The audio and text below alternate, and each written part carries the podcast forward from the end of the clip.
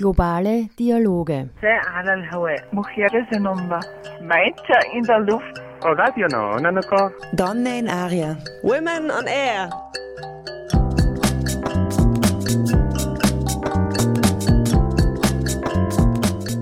Immer abrufbar auf www.noso.at.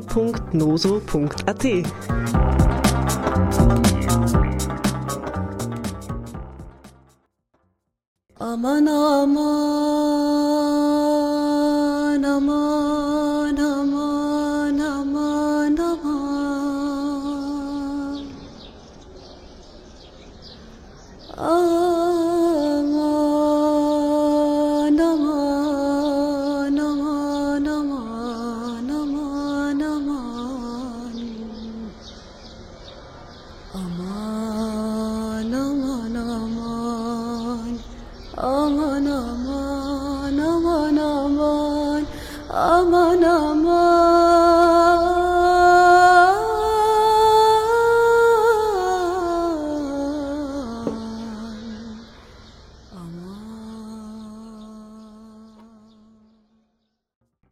Celia Mosquera ist eine spanische Elektroingenieurin und Mitglied des Arbeitsteams des unabhängigen und gemeinnützigen Radiosenders Carne Cruda. Ich kannte sie in einem Café in Melilla. Maite Chade von Prodein stellte sie mir am Ende unseres Interviews vor. Zu meinem Glück, denn Celtia reiste noch in derselben Nacht nach Madrid zurück, nachdem sie einige Tage in der spanischen Enklave verbracht und sich mit älteren Frauen getroffen hatte, damit sie ihr erzählen konnten, wie das Leben in und von der Stadt vor dem Bau des Zaunes war. Und das war mein Haken, sie interviewen zu wollen. Heute bei Globale Dialoge Celtia Mosquera, ein Dialog über die Konstruktion lebendiger Erinnerungen und Identitäten. Ich bin Geniolaya Paigna. Celta Mosquera es ingeniera electrónica española e integrante del equipo de trabajo de la emisora independiente sin ánimo de lucro Carne Cruda. La conocí en un café de Melilla. Me la presentó Maite Chade de Prodein al terminar nuestra entrevista. Para mi buena suerte, pues Celtia viajaba de regreso esa misma noche a Madrid luego de estar unos días en el enclave español encontrándose con mujeres mayores para que le contaran cómo era la vida en y de la ciudad antes de la construcción de la valla. Y ese fue mi enganche para querer entrevistarla. Hoy, en Global y Dialogue, Celtia Mosquera, un diálogo sobre la construcción de memorias vivas e identidades. Soy Jenny Olaya Pagna, bienvenidas y bienvenidos. Aman aman aman aman aman aman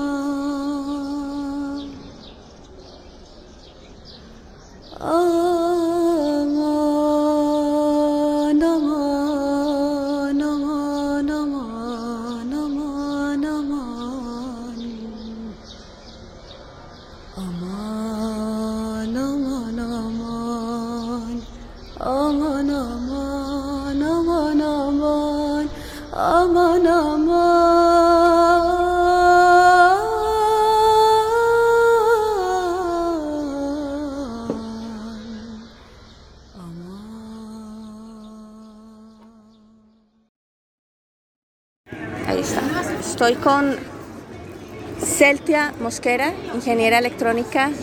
Tiene entre manos un pequeño proyecto, idea que está empezando a llevar a cabo. Hola Celtia, buenas tardes. Qué gusto encontrarte. Trabajas en la radio también. Sí, Eres colega entonces en ese aspecto y has ido por toda Europa también. Eh, vamos a hablar un poquito de ti. Vamos a aprovecharte y hablar un poquito de ti. Empecemos por el, el proyecto que estás haciendo ahora, que es cuál. yo vine, bueno, yo soy de Galicia, pero vivo en Madrid. Y el año pasado vine a Melilla por primera vez, pues como caemos todos aquí, que es para entender un poco cómo vive una ciudad que, tiene, que es frontera sur de Europa con África y qué es eso de la valla y qué pasa realmente en, en Melilla. Y a raíz de venir aquí, conocer un poco la realidad de la ciudad y conocer las otras realidades de la ciudad, pues tenía un poco de curiosidad de por qué en esta ciudad conviven cinco comunidades, eh, cómo es que la comunidad judía o la comunidad hindú llegó a Melilla. Y poco a poco empecé a pensar en venir aquí y conocer esa otra realidad, ¿no? Cómo era la ciudad cuando la valla no existía y cómo la vivían cada una o cómo la vivieron cada una de las distintas comunidades. Y eso es un poco en el momento en el que estoy. Vine un viaje un poco relámpago de tres días para empezar a hablar con la gente, para ver qué podía sacar, dónde estaba la historia, si había algún hilo, si había algo que contar o no, y empezar a hacer contactos. ¿Y ahora ah, te has reunido con quiénes? Pues mm, me he reunido con la comunidad judía, con, la, con el representante de la comunidad judía, me he reunido con un miembro de la comunidad hindú y después he estado hablando con miembros de, otras- de las otras comunidades. ¿Y quién te han contado? Bueno, uno de los de las cosas que me ha sucedido es que al hablar con, con los presidentes de las asociaciones, pues me han dado un punto de vista bastante teórico, eh, más que costumbrista, por decirlo de, de alguna manera. ¿no? Eh, yo creo que lo que sí que ocurre es que tanto la comunidad hindú como la, la comunidad judía son pequeñas en, Melilla y que tienen como un firme proyecto de darse a conocer. Porque obviamente cuando pensamos en Melilla está la comunidad cristiana por la religión del, Estado español y la comunidad musulmana pues porque estamos en el RIF y son las dos más importantes. ¿no? Entonces ellos ahora mismo se encuentran en un momento en que quieren reivindicar la suya propia y darla a conocer sobre todo en, en Península. Y es un poco lo que, me ha- lo que me han transmitido. En el caso de la comunidad hindú, sí que tienen como un proyecto más de dar a conocer su propia cultura. En el caso de la comunidad judía, tienen más ganas de dar a conocer su propia religión. La religión por encima de la cultura. Esa es un poco la, la impresión que me dio estos días aquí hablando con ellos.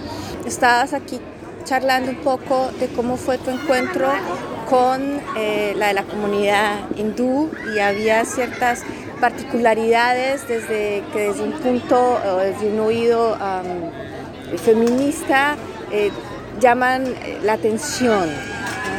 Sí, eh, yo cuando me puse en contacto con los miembros de las distintas comunidades les dejé muy claro que, que a mí lo que, me, lo que me interesaba era hablar con mujeres, con señoras que me contaran, señoras mayores, a poder ser abuelitas, que me contaran cómo era la, la vida en Melilla antes de, la valla tal como la conocemos ahora. O sea, la valla tal como la conocemos ahora se puso en el 96, no hace tanto tiempo. Y bueno, en el 71 es cierto que hubo una pequeña, una primera alambrada más simbólica por un brote de cólera que hubo muy importante en, en Nador para intentar mantener un- una distancia. ¿no?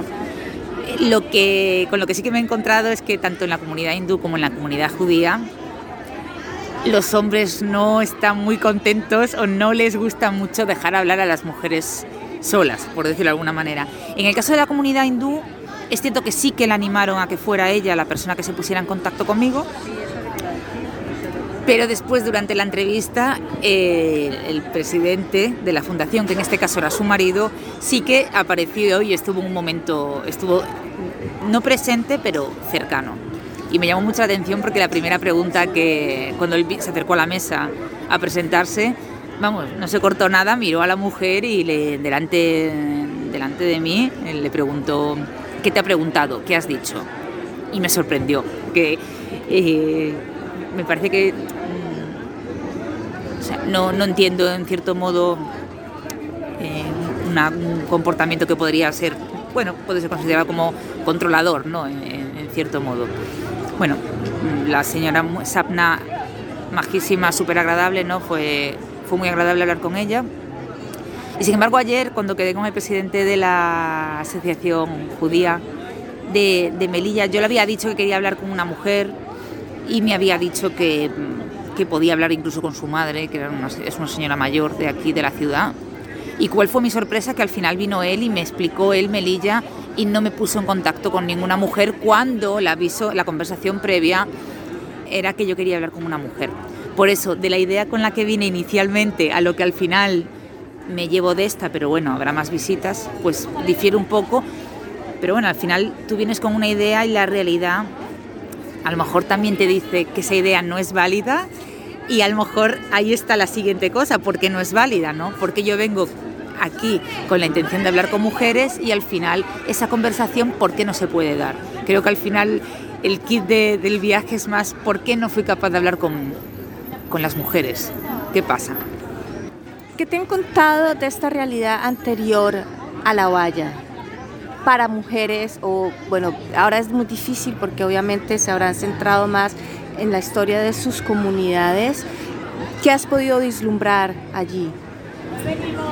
Quizá una de las cosas que más me, me ha llamado la atención de las dos comunidades es que al final tienen un pasado común, tanto la comunidad hindú como la comunidad judía vienen de Tetuán, son comunidades que vienen del Rif, todas las comunidades que están en Melilla son rifeñas, ya sean musulmanes, ya sean cristianos nacidos en el Rif, hindús que vienen del Rif, judíos que vienen del Rif.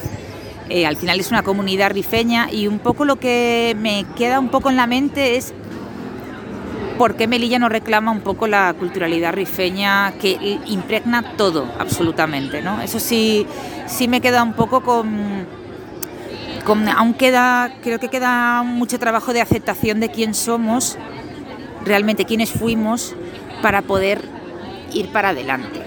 No, yo creo que llega un momento en que no es tan importante la eh, reafirmación mm, del Estado español actual como a lo mejor la aceptación de, de dónde somos, eh, de dónde venimos y, que todos venimos del mismo sitio, absolutamente.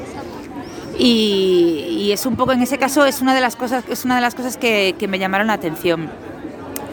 A la hora de hablar de la valla y de, no, y de la vida de cuando no estaba la valla presente, todos coinciden en lo mismo, que la, la vida era muy agradable, era muy amena, que no había ningún problema, que la gente cruzaba, venía, iba y no había ningún problema. No había peleas, no había discusiones, había una convivencia eh, agradable, cordial y sin ningún, sin ningún problema. Eso sí, sí me lo habían hecho, me habían hecho saber. De hecho, me contaba uno de ellos que, que estando él en la valla eh, hubo, debió haber algún pillo por nador haciendo algo y escapó y cruzó la valla, pa- bueno, saltó la alambrada que había en aquel momento, ¿no? Esto fue anterior al 96. Cruzó la alambrada, se echó a correr por Melilla y que la gendarmería marroquí saltó también la valla, se vino para Melilla y con, la- con las escope- con, los- con las pistolas como intentando co- coger al pillo y que no había ninguna clase de... O sea, ni la policía española vio eso como un ataque territorial ni nada, sino que era, era algo totalmente entendible, ¿no? ¿De dónde surge est- esta pregunta tan particular e interesante de, una memoria de mujer de la no existencia de la valla y de estas realidades impuestas de dos países diferentes a través precisamente de la construcción de esta valla del sur y del norte? Pues la idea viene de, una cosa muy personal, muy pequeña y que creo que fue el, el momento vital en el que me encontraba lo que me llevó a extrapolarlo aquí.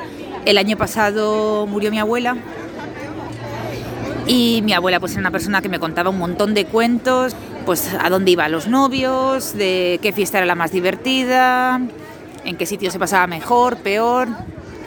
Y yo hice alguna grabación de ella contándome cosas de cómo era su casa, cómo fue su infancia, pero me dio pena no tener más. Al poco tiempo vine aquí a Melilla y yo creo que me quedé con ese run run de los cuentos de viejas, que me parecen maravillosos. Me parece que es una riqueza que estamos perdiendo y lamentablemente, y es obvio, las abuelillas pues poco a poco se van muriendo porque es ley de vida y creo que hay una memoria que es muy importante de mantener. Y, entonces me volvía un poco la cabeza mi desconocimiento a Melilla, la falta de información, que, el desconocimiento que también tenemos en Península, que lo único que llega son temas de valla y de frontera, y que aquí tenía que haber otras realidades que no se estaban contando y que, y que estaban desapareciendo y que van a desaparecer. Y fue un poco lo que me movió a venir aquí, intentar hablar con gente para, para que me narraran un poco esos momentos. Celtia besuchte die Stadt Melilla zum ersten Mal im Jahr 2021, weil sie wissen wollte, wie es an dieser südlichen Grenze Europas aussieht. Während dieses Aufenthalts begann sie, sich über das Leben in den verschiedenen Gemeinschaften vor dem Zaun Gedanken zu machen. In den drei Tagen ihres Aufenthaltes dieses Jahres hatte Seltia Vertreter der jüdischen und hinduistischen Gemeindevereine getroffen, die ihr viele theoretische Informationen gaben. Eine Tatsache, die laut Seltia mit dem Bestreben diese beiden Gemeinschaften zusammenhängt, sich als Teil der Kultur und Geschichte Melillas zu profilieren.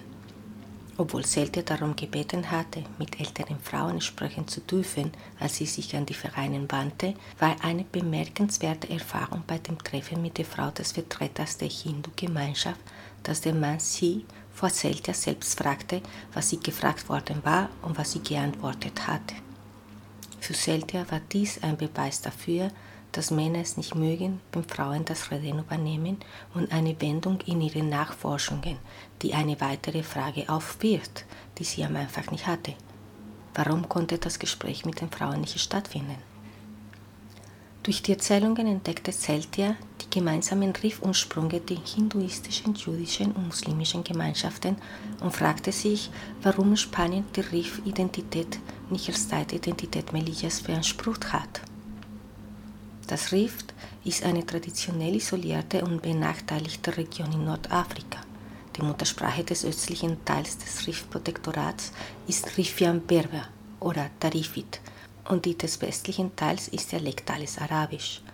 Französisch und Spanisch, die die wichtigsten Fremdsprachen sind, sind stark vertreten. Wenn es um den Zaun geht, waren sich alle einig. Das Leben war sehr angenehm es herrschte ein herrliches Miteinander. Woher kam die Idee, ein weibliches Gemeinschaftsgedächtnis ohne Süd- oder Nordgrenze zu rekonstruieren? Celtias Großmutter ist letztes Jahr gestorben und mit ihr die Geschichten über die Orte ihres Lebens. Es gibt Erinnerungen, die gerettet werden müssen, sagt Celtia. Auf der Halbinsel sprechen die Menschen über Melilla und den Zaun immer im Zusammenhang mit den Einwanderern, die über den Zaun gesprungen sind aber es gibt auch andere Realitäten der Erinnerung, die im Sterben liegen. Und so stellt sich die Frage nach diesen anderen Realitäten des Zauns.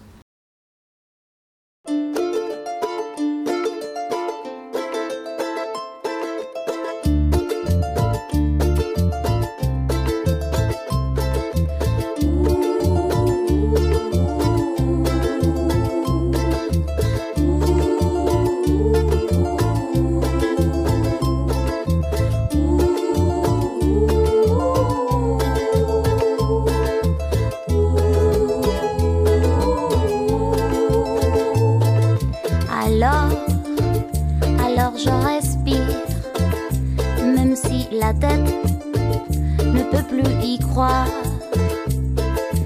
Alors, alors je respire. Et même si le cœur me quiere explotar, mon cœur non.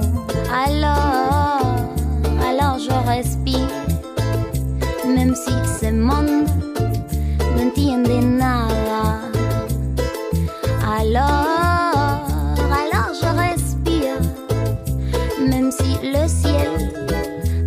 día no aclara.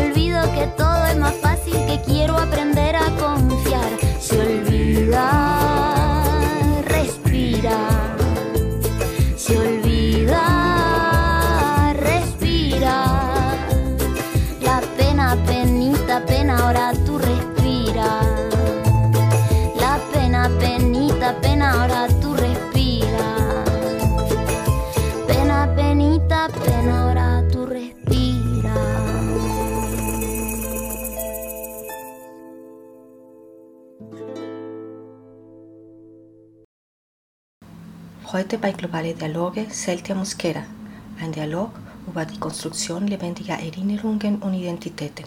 Ich bin Geniolaya Peigner. Während ihres Aufenthalts in Schottland arbeitete Celtia in einem Bobo Takeaway. Mit den anderen schottischen Kollegen kam sie nicht so richtig zurecht, aber mit den Handwerkern verstand sie sich prächtig. Und eines Tages verstand sie warum. In einem Gespräch mit einem Kunden über die spanische Wirtschaftskrise bezeichnete er Spanien als ein Land wie Marokko. Das ärgerte Celtia damals und sie korrigierte den Kunden in seinem Irrtum und betonte ihre europäische Herkunft. Sie wusste dann, dass viele Menschen sie als jemanden aus dem armen Südeuropa betrachteten und daraufhin wurde ihr klar, dass sie sich nicht beleidigt fühlen sollte, wenn man sie für eine Marokkanerin hält, denn das sei weder respektlos noch eine Beleidigung. Tú has hecho una trayectoria también eh, por Europa, por otros lugares de Europa. O sea, háblame un poquito de ti. ¿Qui- ¿Quién eres tú? Uf, eso es difícil. Ay.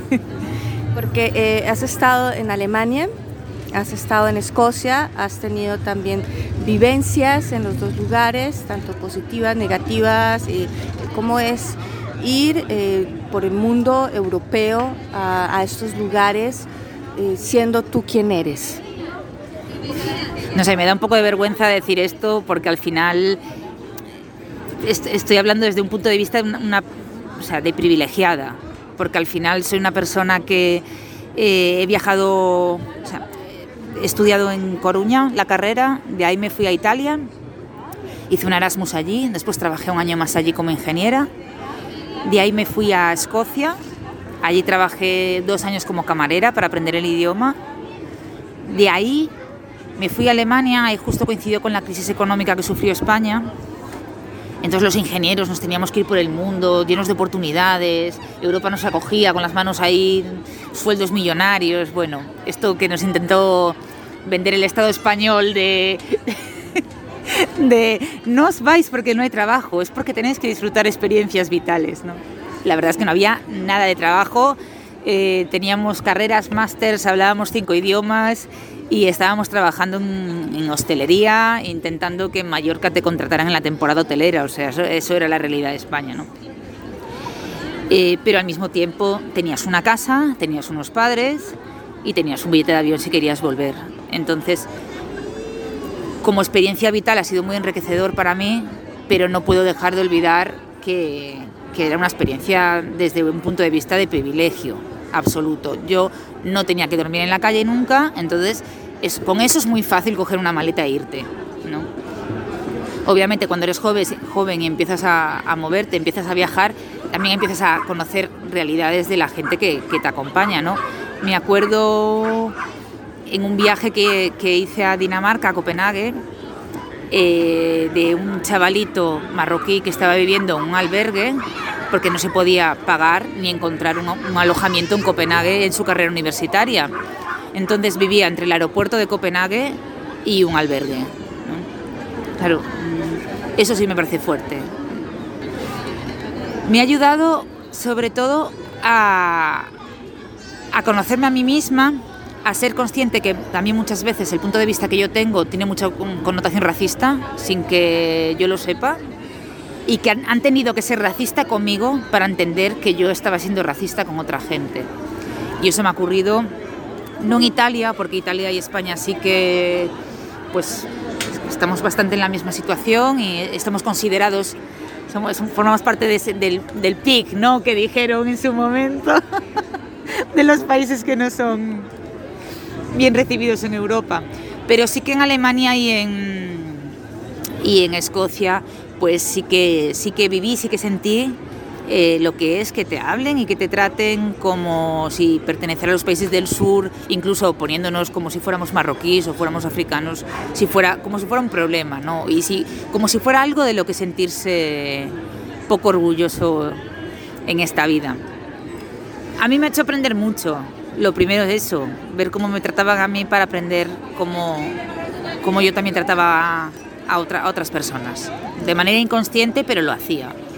Y ahí sí que me ha hecho dar la vuelta y ser un poco más cuidadosa con cosas que dices o frases hechas, comportamientos, cosas que tenemos innatas culturales, porque al final son muchos años, criado en casa de una manera y uno tampoco se puede borrar de un día para otro.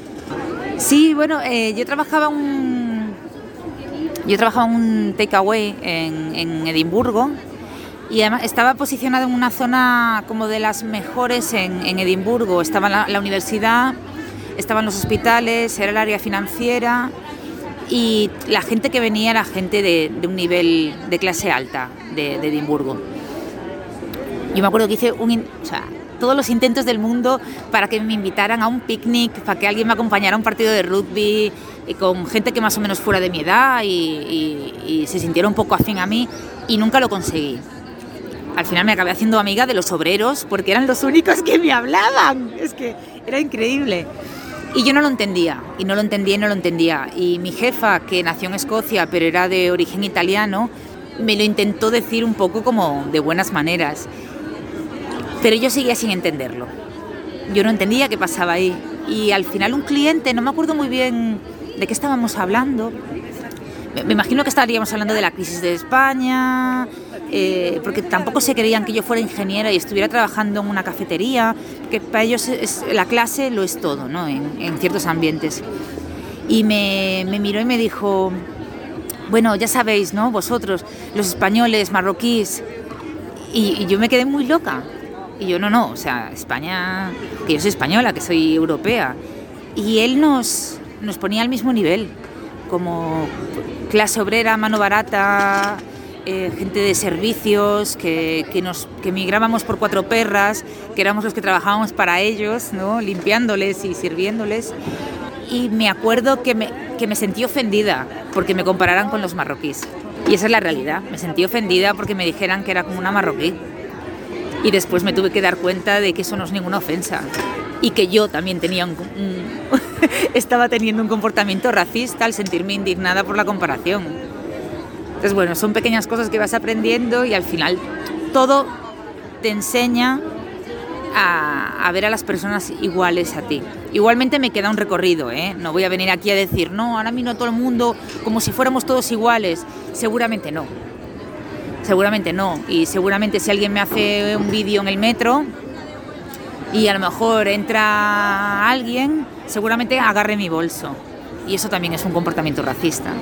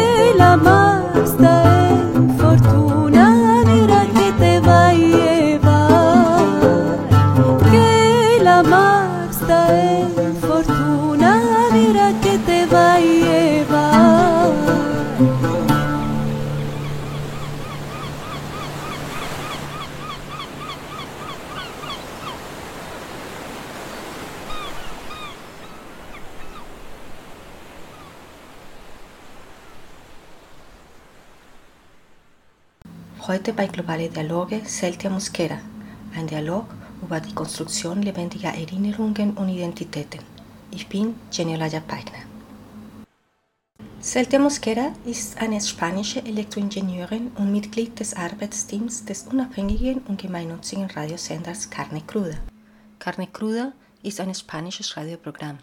Sie begann auf Radio 3, der nationale spanische Radiosender, und wurde vom 1. Oktober 2009 bis zu ihrer umstrittenen Einstellung am 31. August 2012 ausgestrahlt. Im November 2012 als es nicht mehr ausgestrahlt wurde, erhielt es den Ondas-Preis für das beste Radioprogramm des Jahres 2012. Carne Cruda ist eine satirische Meinungssendung, die sich durch ihre Kritik an den spanischen Regierungen und ihr Engagement für verschiedene Anliegen der linken Ideologie und Kollektive auszeichnet.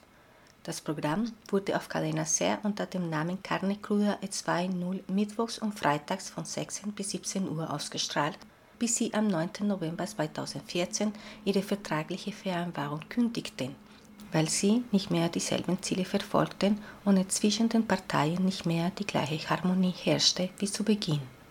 Seit Oktober 2014 wird es unabhängig im Podcast-Format ausgestrahlt und durch die Beiträge seiner HörerInnen finanziert. Jedes Jahr befassen sich zusätzlich zu ihren etablierten Programmen mit aktuellen Themen der spanischen Gesellschaft. Für dieses Jahr sind die Themen Feminismus und Rassismus. In Worten der eigenen Zelter, was ist Rassismus? Lädst du jemanden ein, das Zimmer in deine WG zu besichtigen, je nach dem Namen der Person? Glaubst du, dass eine Musik aufgrund der Sprache, in der sie gesunden wird, oder aufgrund des Genres besser ist als eine andere? Das ist Rassismus. In Carne Cruda versuchen wir uns alle vor unseren eigenen Spiegel zu stellen. Und manchmal ist es nicht einfach, sich selbst zu betrachten und sich selbst zu sehen. Und es ist nicht schön, aber es ist etwas, das einem gezeigt werden muss.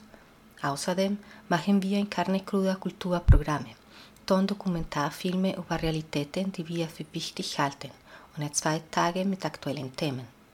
Wir haben dem Aktivismus eines Monographisches gewidmet, weil wir es für sehr repräsentativ halten, dass es Menschen gibt, die weiterhin Aktivisten sind Aktivismus ist eine sehr notwendige Sache. Wir sind unser ganzes Leben lang Aktivisten gewesen. Und alles, was wir erreicht haben, haben wir durch soziale Bewegungen und die Gesellschaft erreicht. Dieses Recht können sie uns nicht nehmen und wir können nicht zulassen, dass sie uns das Recht nehmen, nachzufragen und zu fördern.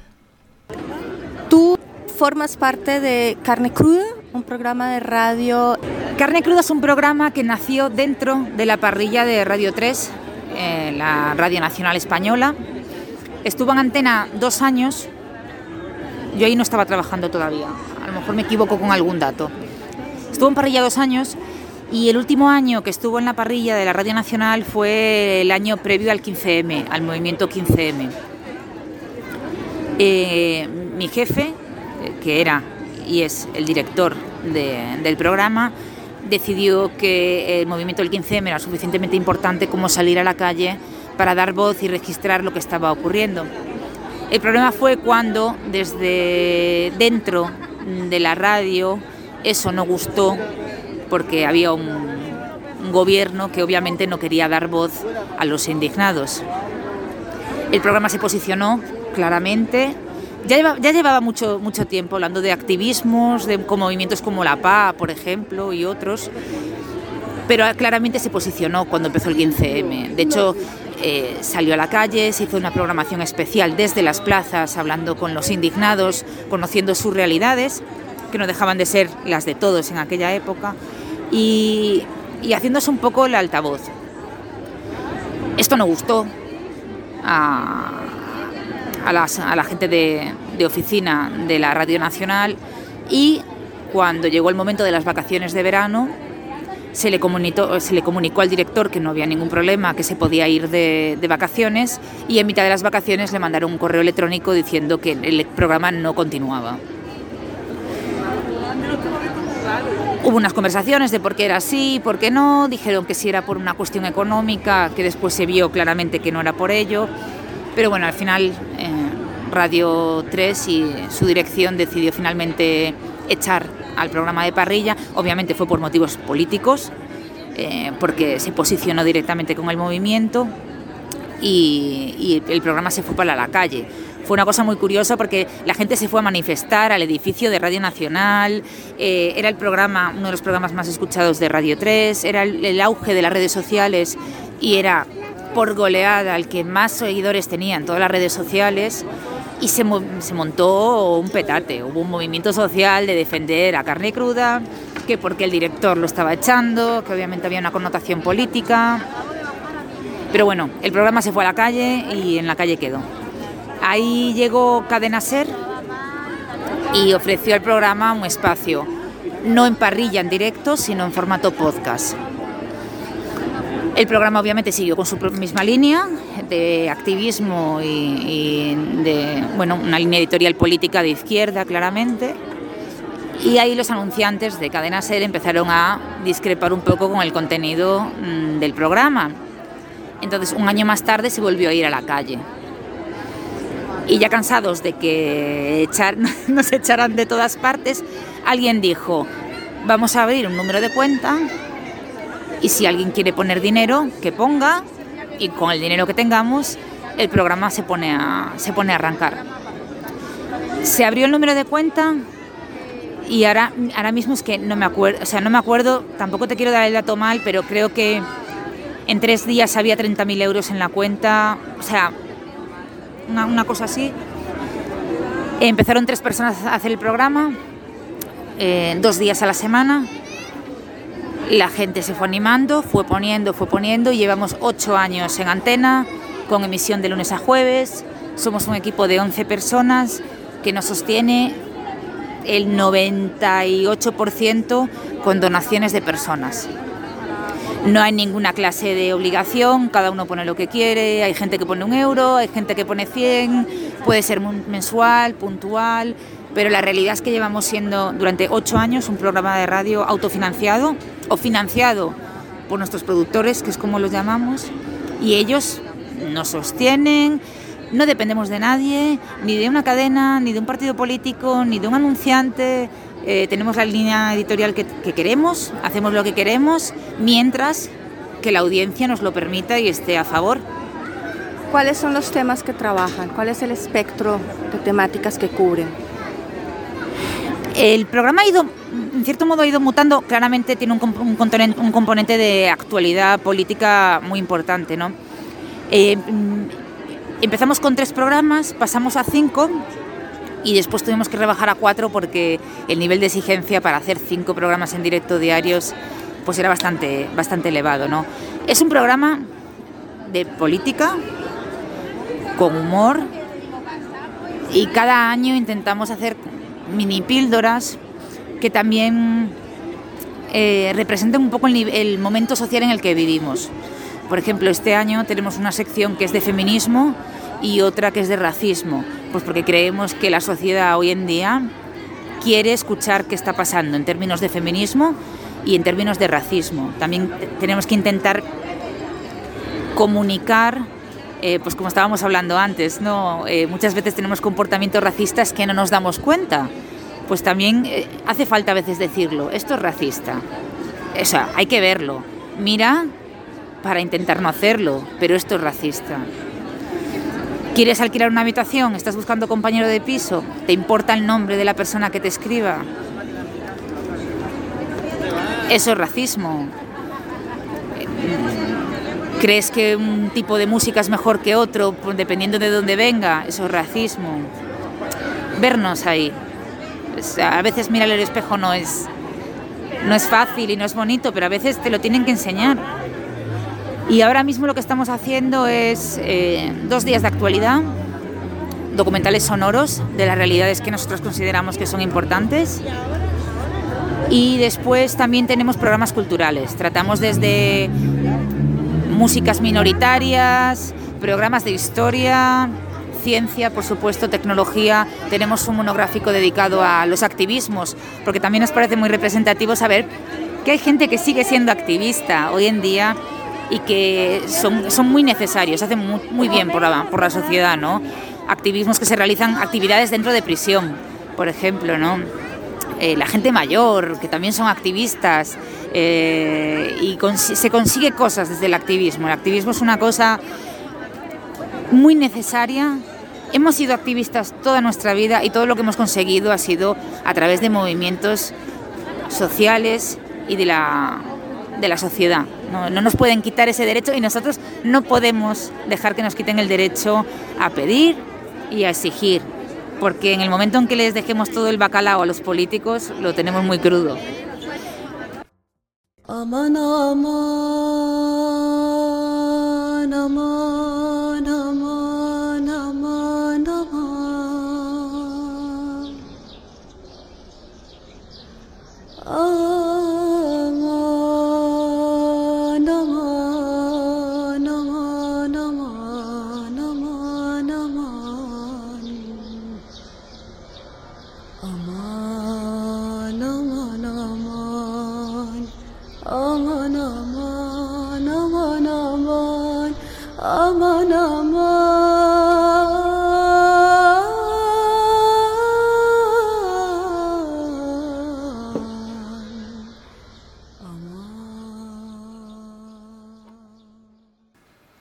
Als Elektroingenieurin fragte ich Zeltia, wie sie von den Menschen im Allgemeinen behandelt wurde, da sie einen Beruf ausübt, der zur Gruppe von Berufen gehört, die als ungeeignet für Frauen gelten. Sie antwortete, dass obwohl in dem Programm, in dem sie arbeitet, Frauen die Mehrheit des Personals ausmachen, wäre es eine Lüge zu behaupten, dass das Gremium nicht sexistisch ist. Sie wird ständig gefragt, wer ihr Chef ist. Man muss sich ständig rechtfertigen. Die Behandlung von männlichen Journalistenkollegen unterscheidet sich von der Behandlung weiblicher Kollegen. Letztere werden mehr gefragt, warum sie dort sind und was sie wollen. In der gewohnten Umgebung ist das vielleicht nicht der Fall oder es passiert nicht so oft, aber wenn man in einer fremden Umgebung mit einem Techniker darüber spricht, was für die Herstellung oder Ausstrahlung des Programms erforderlich ist, hört der Techniker nicht zu und wartet, bis der männliche Chef kommt. Selte sagt, es ist sehr frustrierend, wenn du zu deinem Chef gehen musst, der einem vertraut und weiß, dass du ein fähiger Mensch bist und sagen musst, kannst du bitte kommen, ich kann etwas nicht lösen, weil du einfach nicht fähig bist. Meine Antwort darauf, sie lassen dich nicht fähig sein. Es ist nicht so, dass du nicht fähig wärst. Sie lassen dich nicht, was etwas ganz anderes ist. Celtia Mosquera, hoy desde Melilla, ingeniera electrónica. Para cerrar, quiero preguntarte cómo ha sido para ti eh, hacer parte de un gremio en el que por lo general se dice no es de mujeres, sino que es más de hombres. ¿Es, en tu experiencia, ¿es realmente así o es una de las cosas que también se dicen de que no, eso es mentira o lo están maquillando? Eh, bueno, tengo que decir que en mi programa somos más mujeres que hombres la técnica de sonido es una mujer. Eh, la mayor parte de los redactores son mujeres y la gente que trabajamos en producción somos mujeres. Eso sí lo tengo que decir. Pero decir que el gremio no es machista es una mentira. El gremio es muy machista. Siempre te preguntan, pero ¿quién es tu jefe? ¿Tú de parte de quién vienes? Te tienes que justificar constantemente. Yo he visto compañeros que han llegado a sitios y le han abierto las puertas y le han contestado. Y he visto compañeras que tú llegas y tienes que a poco más dar el justificante de tu jefe. Mi jefe me autoriza a venir aquí a hacer preguntas. Y, eso se ve y quien diga que no, mm, miente, miente. Eh, a la hora de hacer, a lo mejor cuando tú estás en tu oficina y estás en un ambiente de seguridad y de comodidad donde todo el mundo te conoce, no, no sucede tanto pero cuando te marchas a hacer un exterior, por ejemplo, y estás haciendo la producción en un teatro o en un aire libre, y tú vas a un técnico a, expresarle las necesidades que tiene tu programa de técnica, no te va a escuchar nunca. Va a esperar a que venga tu jefe, a que les diga, sí, eso es lo que yo quiero. Mira, me acuerdo una vez que le dije, yo no me acuerdo dónde estábamos haciendo un exterior o algo así, y yo le dije al técnico, mira, estas son nuestras necesidades, necesitamos esto, esto y esto. Y su respuesta fue, no, eso no se puede hacer. Y yo, sí se puede hacer, lo hemos hecho anteriormente, esto, esto y esto, no es tan complicado, necesito esto. No, no se puede hacer. Llega mi jefe. ¿Qué, qué tal? ¿Cómo está todo, Celtia? ¿Todo bien? ¿Pasa algo? Y yo, no, no, todo, todo bien, nada, estoy aquí hablando con el técnico porque hay algo que parece ser que no puede hacerse. Y mi jefe mira al técnico y le dice, ¿qué es lo que no se puede hacer? Explícame. Y le dice, no, no te preocupes, está todo bajo control. Eso no me ha pasado una ni dos veces, me ha pasado muchas veces. Y es muy frustrante cuando tienes que ir a junto de tu jefe, que es una persona que confía en ti y que sabe que eres una persona válida, y decirle, por favor, puedes venir porque no soy capaz de solucionar algo. Porque no eres capaz. No te dejan, no es que no eres capaz, es que no te dejan, que es muy distinto. Celtia, muchísimas gracias. Realmente ha sido una bella sorpresa encontrarte y, gracias por tu disposición eh, a poder hacerte este par de preguntas. Gracias a ti.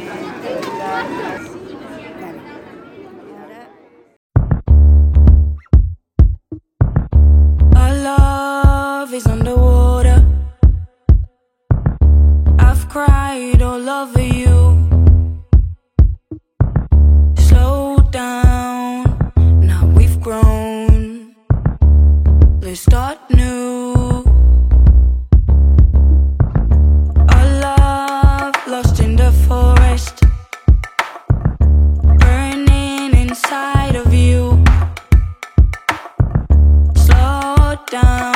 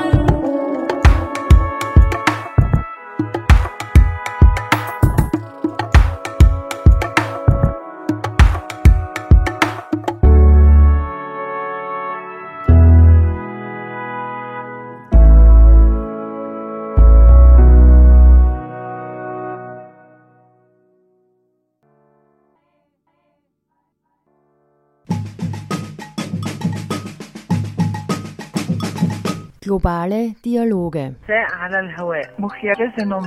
Meiter in der Luft. Donne in Aria. Women on Air.